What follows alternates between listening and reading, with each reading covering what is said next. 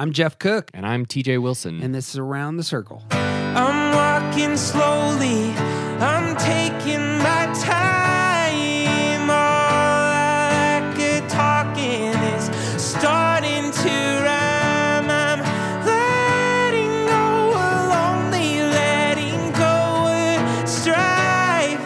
I just can't get enough of this beautiful life. The Enneagram is a map of the human personality. It's a tool for navigating relationships. It creates language for what motivates us and helps us look at the way we look at everything else.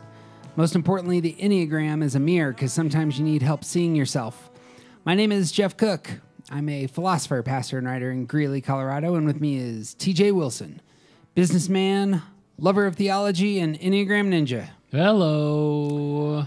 My man, Hey. We need to do some business. We do. I'm in. We got some uh, good news and we got some bad news. That's how news breaks often. Sure. Yeah. There's always some good, always some bad. Let's do it. We have been promising two series all year. One of them has been on villains, and one of them has been on Harry Potter. Right. So, starting with the bad news first, Good idea. we are going to set aside Harry Potter for a while. Yeah, that's that's probably wise. This summer has been a hard time for Harry Potter fan. It's true. Yeah. Yeah, if you're paying attention to uh, things that are happening with uh, some of the people involved in creating Harry Potter, uh, it's going a little sideways right now. TJ and I have lots of opinions about this. That's true. Which, which we're going to dis- we have discussed in other spheres, but we'll not be talking about here. Yeah. We do hope to do our deep dive next year when when all the worthy paths people are on come together, and then uh, and then we can we can uh, we can talk shop. yeah. So This is next also summer, probably real nice for you to uh, be able to postpone the actual reading of them. this I'm I was I was doing the work. I was doing the work. I got through four of those books. Yeah. Oh, you, Three of those getting into the good stuff. Yeah, I was enjoying it. Good. I was actually I was actually kind of disappointed. I'm sure I can still read the books now. That's true. But you But- won't read them again the second time. Yeah, see, I should pace myself Yep. and, and get it fresh. But, That's true. But I I had a list. I had a list started, man. It may be the case that with Harry Potter being set to the side, I don't want to overpromise here, but we may slide a Lord of the Rings in during the December months That'd be great. because you know that's when you watch those films. Sure, Are you like yeah. me? Do you watch the Lord of the Rings in December? Uh, n- not consistently, but I have watched them in December. Well, there you go. Yeah, that works. Yeah. And, And ev- the author of The Lord of the Rings can't say controversial things because he's dead. so, It's true. Which brings us to the good news, I suppose. all right, good. Yeah. It's not that Tolkien's dead. That's not good. Not that Tolkien's dead. We love us some J.R.R. Tolkien. Um, in good news, we are putting some meat on the theories we've spoken about through our last 10 episodes. And we're going to talk about villains. And we're going to talk about what it looks like for each of the types to go to the low side of security. And in order to do this, we're going to unpack that with some villains. So before we get great into this, we we need to talk about your favorite villain. You got a favorite villain? Um, my favorite villain of all time is still, I, I think Maleficent. I just, I just love Maleficent as a villain. Like she's so fascinating and scary and awesome to me. I love her.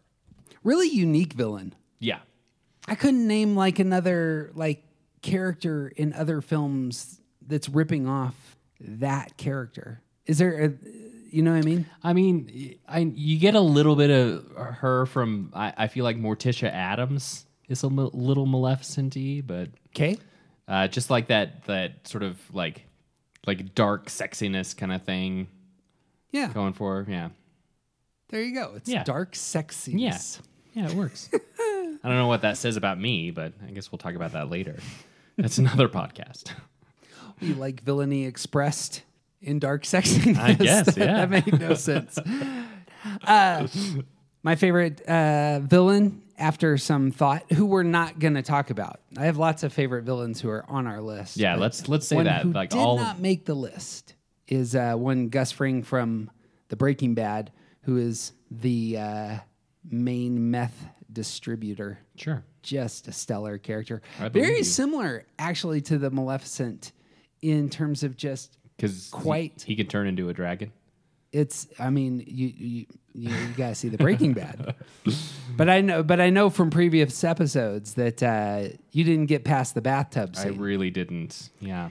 I'm one this of those. This is a common story from people who have started breaking bad they either binge the whole thing in two months and it destroyed their soul or they got to the bathtub scene and they just said nope nope. this isn't for me. Nope. Not for me. I'll pass. one of the great endings for a character ever is Gus's ending. And for those of you who are Breaking Bad fans, you will know what I'm talking about. Just spectacular television. It was my favorite TV episode ever was the ending of Gus's story until uh, some of the Game of Thrones. There's some great Game of Thrones stuff. Have you gotten through season six of Game of Thrones? No. No, I'm still in season five. Okay. Yeah. Well, Game of Thrones might come next year sometime too. Yeah, we'll see. Yeah. Right. the end of season six gave me like I had a religious experience at the end of season six of Yeah, Game of I Thrones. make it there. Yeah, it's it. Actually, you gotta crawl through the desert. Like the one thing that I'm holding on to is that I know that Cersei has laid her bed. Oh, Like she, like I, I already know about the Walk of Shame because you know Okay. I was alive when it happened. you heard tell. when that episode aired and like she just gave power to the people who are definitely going to put her through that Yes. like like how, Okay. how stupid can you okay There's some bread. i might hold out for her but we'll see You don't give power to some to uh, religious lunatics. That that that's like right next to never invade Asia. Is yeah no invading Asia. Don't give power to religious lunatics. don't uh never bet against a sicilian when it when death is on the line Oh, that's right. Is that actually a thing? I'm trying to. Th- I need to think of some. There's got to be some places where Sicilians lose. sure Is Napoleon a Sicilian? i don't know I mean, No, I, I saw the French. Godfathers. Is it? I guess it's well. Yeah, that's right. yeah Gosh, I missed that one, didn't I? it's Italian, man. I'm good. Anyway, what were we talking about well, we're talking about villains. yeah So, where a hero is often defined by their feats of bravery, of ingenuity, of the pursuit of justice and the greater good, villains are defined by malice, by immoral behavior, by perverting justice. Uh, one definition I wrote down had it that villains are cruel, malicious persons devoted to wickedness, a scoundrel who constitutes an important evil agency in the plot. And as I said earlier, we are working through a theory that we first heard in the work of Suzanne Stabile that the truly dark side of our Enneagram type does not come out in stress, it comes out in the low side of security. Yeah, we were like we were at a conference with her and she said something along those lines and both of us just like just lit up immediately. Like we knew that this was wisdom from the deep. Like like this was a thing that we were going to base a lot of our work on over the next coming years because this like it just just blew up with ideas and like we're already connecting dots about how much sense this makes that like your darkest self comes from when you feel secure in unhealthy ways Yeah. it's brilliant TJ and I immediately after this conference went out to the bar. He had a scotch, I had a martini. We just start talking, and then we live like an hour away. Yeah. And that was when the that was when the creation of this idea came. Yeah. We started going through our favorite villains and testing out the theory. Yeah. It's like, well, if this theory is true, then clearly the villains in movies are going to go to the low side of security. What does that look like? And just without fail, yeah we're going through villains, and that is where it mater- materializes. So we're calling this move to the low side of security villainy, and what we're going to do is we're just going to we're going to pick nine villains, which are our favorites, who we've typed, and we're just going to showcase. Notice how this works Yeah. in these characters. Yep. Uh, anything anything to add before we we get rolling here? No, I'm ready to get into it. Well, let's actually let's talk about the low side of security. Okay, When yeah, we say right. that, what do we mean? So we've been going through this. This whole series has been about um, the stress and security points, and and each of us goes to like we all have stressful moments. We all have moments where we feel secure and like in in control, and and like we have a handle on the things that are going on in our lives. We all have both of those types of experiences, and and one of the things that we are really really emphasizing and and Suzanne is doing this work as well is that that you can do both of those things in healthy and in unhealthy ways. You can go to your stress point in healthy ways and get good things while you're there, or you can go to your stress point in unhealthy ways and make your unhealth worse. In the same way, you can go to your security point in really healthy ways and get and and become a more whole, more full, more productive person, or you can go there in unhealthy ways.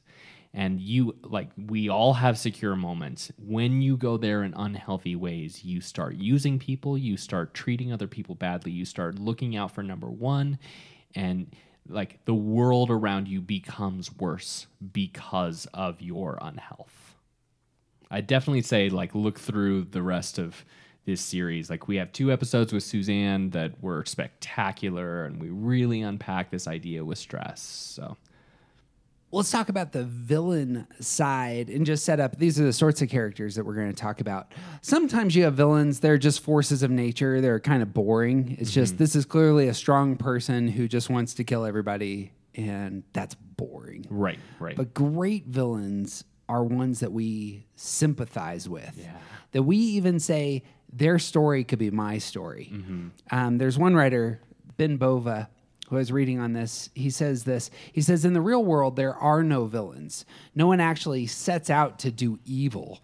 Fiction mirrors life, or more accurately, fiction serves as a lens to focus on what they know in life and brings its realities into sharper, clearer understanding for us.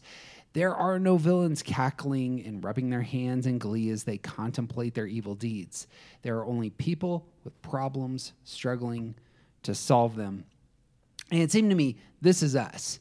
The reason that great villains actually are attractive to us is because we can see ourselves making some of those same decisions. We could break bad in the same way if given the opportunity and having made some of the same choices. Mm-hmm. In fact, many of the acts for villains have this like tinge of wish fulfillment. Like, I really wish I could do X, Y, and Z because that person is so cool. Right. You know?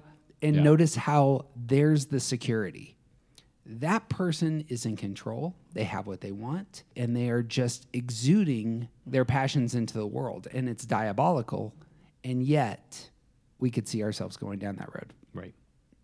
Well, and it's it's so fascinating. It's I feel like we're such an in such an interesting period of of media and entertainment because there's so much work being done to draw out to to give villains backstories you know like like so many classic stories are being written from the villain side Yep. uh, like we Maleficent is my favorite, and I think the the two movies that are about her backstory are like they're just a really interesting way to look at how she became a villain. Wicked did the same thing. Um, I'm certain that there are other examples to come up with, but none of them are coming to my mind right now. But like villains are being written in this way to give us an idea of how this person became like this, so that we can see ourselves more in their story. Um, Chuck Klosterman uh, said the great villain is someone who knows the most but cares the least. That was just his clean definition of villains. yeah. I felt like this is going to apply to most of our characters. Sure. Maybe not the first one. I, I'm, I'm, I'm curious what you're going to think on this. But all the We're gonna rest have of a them. very interesting talk about the first one. Oh, come on. We'll, we'll get to We'll it. get there. Um, there's something about knowledge and security that go together for me.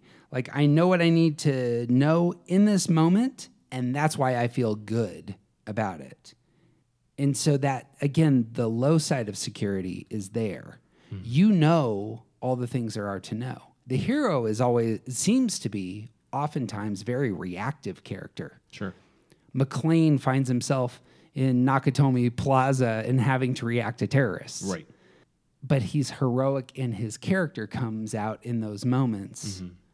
But Gruber knows what's up. Right. You know what I mean there? Right. Yeah. The villain monologue kind of characterizes this. It's let me tell you all the things that I know. Right. And villain mo- monologues come from that place of security. Right. I have you in my clutches now. Yeah. I'm going to do my dastardly plans. And I need you to know how smart I am and Yeah. how, how thoroughly I thought through my plan. And now the hero knows all there is to know Right. as well. I Dummies. suppose. Come on. Haven't you learned? Um, he didn't make the list, but I do love me some Gordon Gekko. If you've seen Wall Street, um, and one of Gekko's lines to Bud Fox, the character played by uh, what's that guy's name? Charlie Sheen.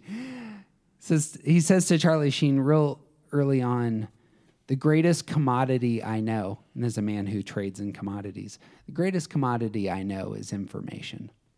Uh, that's, and that just pinged for me is ah, there's the villain. Hmm, yeah. Because I know all there is to know, I can act on it. That's why, of, of all things, the Ring of Power in the Lord of the Rings and the Ring of Power image comes from Plato.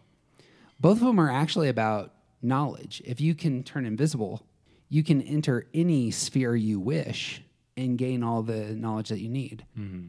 But uh, but I get the sense like there's something about being all knowing that is truly the place that the uh, the villain gets their power. Hmm. I just wanted to philosophize about villains there for a second. Yeah. It's So fine by me. Yeah. come on. It's very interesting. Yeah. I have, All right, I have well- nothing to respond with, though. So. Well, to wrap up our, our intro to the low side of security, so you can now bounce to whichever types you want to get into. Um, TJ, if you were a villain, your villain dream, your villain fantasy. Yeah. I think you actually talked about this once. Yeah. Oh, yeah. Um, You're the you're some sort of drug dealer. Yeah, I and- absolutely could easily see myself as like like Colombian drug lord type, like living in. I don't know if I've ever talked about this on the podcast, but like if my youth had gone differently, I could easily see myself as having made choices where I, I become that type of of character, like like Brendan Fraser when he wishes to be Yes. rich in the bedazzled? yeah. Bedazzled. Like like that moment struck for me so hard. that could be me. Yeah, I could easily be that type. I, I'm not particularly aggressive, and I'm not like, I'm I'm not looking to dominate, but I could easily see myself being the type of person that accidentally like forms an organization that that rises to that kind of prominence. I see my I see myself being more of a a ruthless uh, sort of personality. I could I could totally see myself give, giving orders to like like Godfather esque sure. to to go mow down, you know, people X, Y, and Z for malicious reasons. I don't know what those malicious reasons would be. Whatever you want. Yeah, I suppose People aren't doing what you want them to. that was that actually would be it. you're, you're screwing things up. Tony, go get them. See, I don't know anything about Sicilians apparently, but that that's my, my. I've so avoided going down that path. I don't even know about Italy.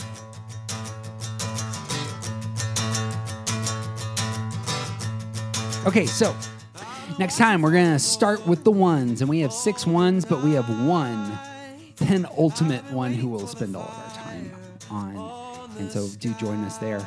Uh, it would mean the world to us if you pause, take two seconds, and write us a brief review and give us some stars on your podcasting platform of choice. You can find all the links to our stuff at aroundthecircle.org. But the best thing that you can do is share this episode with somebody that you love. Perhaps go through some of these movies um, that we're gonna hit and just just just enjoy the villainy. Um, the music is by the collection and Tim Coons, and if you dig our pop culture deep dives, you can help us select upcoming movies and hear more on our Patreon page.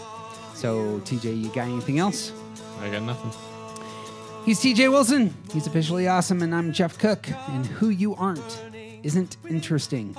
Be who you are, and you'll set the world on fire. But not in a villainous way. That wouldn't be good. burning with heart.